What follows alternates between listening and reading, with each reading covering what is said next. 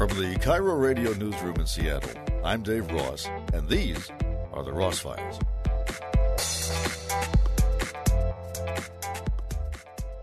I think many people are in despair of anything actually working to solve things like the opioid crisis and family separations, but there are some programs that are trying a new approach. And journalist and author Claudia Rowe writes about it in a piece that has appeared in the Seattle Times. This is a program called Rising Strong in Spokane. And can you outline for us what's what's different? It's a family approach, right, which was not being used before. So it's a substance abuse program with the aim of stemming the flow of kids into foster care. And, and you're right that in, in the past, if an adult had an opioid addiction, they were treated separately, and sometimes the kids were moved from the home and went into foster care. And that's why the cycle keeps repeating. Correct. Almost always. This program is a residential program where people live for a year. So it's very intensive, and the whole family lives there. So they're learning how to be together while the parents' addictions are being treated. And that was essentially revolutionary, not done. That's what it certainly sounds like in your article, where it was like, wow, how did it take us this long to figure out that separating families was doing more damage than keeping them together and treating them? But you need the facilities to do that. And it, it happens they built one over in Spokane. So, uh, did were you able to visit? What's the layout like, or how is that day to day for the families? Right. I did visit, and this was a somewhat unique situation, though it could be replicated. In this case, there was a convent that was no longer being used. So, Catholic Charities of Spokane worked with a private foundation in Spokane to purchase the convent, give it to this foundation, which was going to run this drug treatment program there.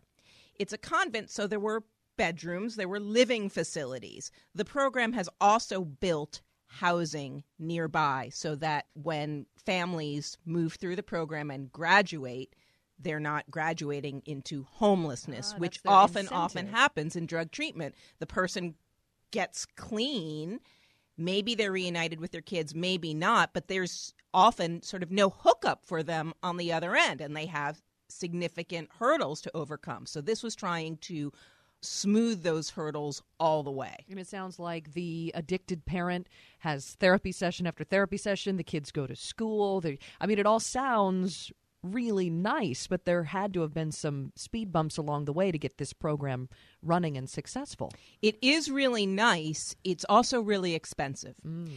Spokane is very fortunate in that it had this private foundation, Empire Health Foundation, and it's located there and it's focused on local problems there. And what they decided to do was target foster care because of its documented effects on the mental health system, addiction, behavioral health, criminal justice. There are so many outcomes for kids in foster care that affect health and mental health systems. And so this foundation said, let's stem it at the choke point. Let's address foster care, which is so traumatic for kids and has so many unfortunate outcomes later. And that's how they did it here. But it is quite expensive. It's like $60,000 per year per, per year. family. Yeah. Wow. But what makes it work, it seems to me, from just reading your article, is that you create a community in that convent, right? I mean, you have several families living together and and learning from each other and, and I presume helping each other along this uh, journey. There is the community aspect. I think what this program is really emphasizing, and it's now going into its second year of operation, its sort of second cohort of families. They do create a community. What they are really aiming to do is stem the much larger, much more costly societal outcomes down the line. So, as I mentioned, it's sixty thousand, about sixty thousand a year per family they are saying, yes, that's a lot of upfront cost, but it saves us so much more down the line, particularly in, in criminal justice and other types of. I'm just wondering if there's a way to to set up a little community like that earlier in the process. For example, at at some point, a, a woman who is unmarried and addicted knows that she's in trouble. Is there a way for her to find a, a living arrangement where she could get support before having the second and third and fourth child. I mean, this woman you talked to had what? She had four kids, right? She actually had um, five, I had believe. Five kids. The answer to your question is essentially yes, but. So, sure, the addiction treatment community would say residential treatment is the way to go because people who have addictions have so many other issues as well. But the default has been outpatient treatment, right? 30 days or 30 days inpatient. Yeah. But does that ever work? I mean, if it Does it, never, ever work? Well- I'm, I'm sure it sometimes well, I mean, works. but I mean that that's the system that we have in place now, right? Pretty much, A- yeah. And and what I read is, I mean, when I read the occasional book from somebody who's sort of embedded themselves with these families and followed them, there's always that chapter where a year later, oh my gosh, this person I came to know and care about is doing the same thing on the same streets again. Right. I spoke with for for so this is a part of a series. The story you read is part of a series, and the next one is coming soon. For that piece, I spoke with a woman in Pennsylvania, like a forty year addiction treatment advocate, who said residential treatment is really the only thing that works. Long term residential. She she would say to your question, the thirty day thing really doesn't do it, and that's what we fund because it's shorter term and it appears to be less expensive hmm. in the short term. I think it also fails to recognize that addiction is not a linear process either. This idea that one can become addicted and immediately understand this is why they're addicted and seek help right away, that the person the mother who has that first child realizes she's addicted and doesn't have a support system she has to realize that she wants help over wanting that addiction. So i think you know when we talk about addiction we forget that that we that it's not a linear process. You don't go uh-oh i'm addicted and seek help. Exactly. A woman that I spoke to, a very young woman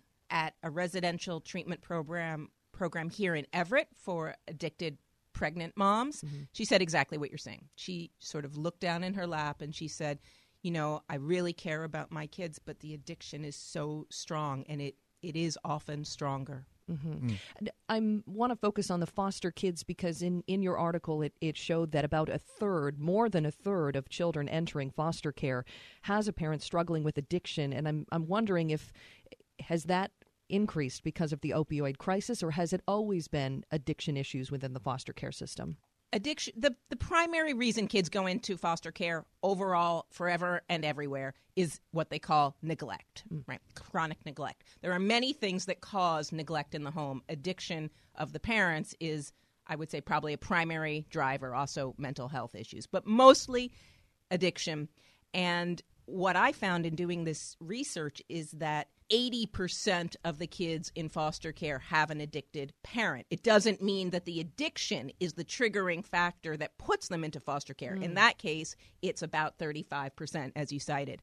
That's the cited reason for taking the kid into care. But the prevalence of addiction within the homes of kids in foster care is enormous. And yes, the opioid crisis has, has really supercharged that hmm. Have you looked at what other countries do? other countries i'm about to i i'm just looking at other states at this point but i have heard about other countries it's a really good question i should delve. Because I'm I'm thinking of uh, the one that always comes up, Finland, where the moment you have a child, you're assigned a nurse. You also have the availability of not just daycare, but daycare centers staffed by people who have master's degrees or better, and where there is overnight accommodations for people who work swing shifts. So, I mean, if I'm getting back to this, you know, nipping it in the bud. If you're a single mother who feels overwhelmed, they don't give you a chance to feel overwhelmed because all that stuff is offered to you. You don't have to take it if you've got family support of your own, but if you don't, there's an alternative to losing all hope and and sticking a needle in your Now arm. Dave's tapping into the value system of American society. i was just going to say yeah. that would require Oh. an entire cultural Yeah. shift Well, in the way we think Well, about everybody everything Says, here. everybody says we want to change this, and this is a terrible thing. Thing, and we have a million organizations that are ready to to leap in when it's too late, and that doesn't make any sense to me. i hear you dave I want to live in Dave Ross's America. yeah, right. Okay. Well, Claudia, it's good to talk with you again, and I'm glad I'm glad that there is at least a uh, a glimmer of hope in uh, rising strong in uh, in Spokane, and so this series will continue, huh? Correct. Uh, the first piece in the series, before we knew it was a series, came out last June. And then there's this piece that came out a couple weeks ago, another one coming soon, and a few more after that. So Journalist and author Claudia Rowe. Claudia, thank you very much. thank you. Remember that when there's a longer version of the interviews on Seattle's Morning News, you can usually find it right here in the original form, unconstrained by the limitations of a live broadcast. And you can subscribe so that when someone says, Did you hear what was on Seattle's morning news? you can say, Not only that, I heard the part that wasn't on Seattle's morning news. So, my advice is to subscribe. And then when we talk to an author, a politician, an entrepreneur, an artist, a scientist, a teacher, a journalist, a celebrity, you'll hear every word. I'm Dave Ross. Thanks for tuning in.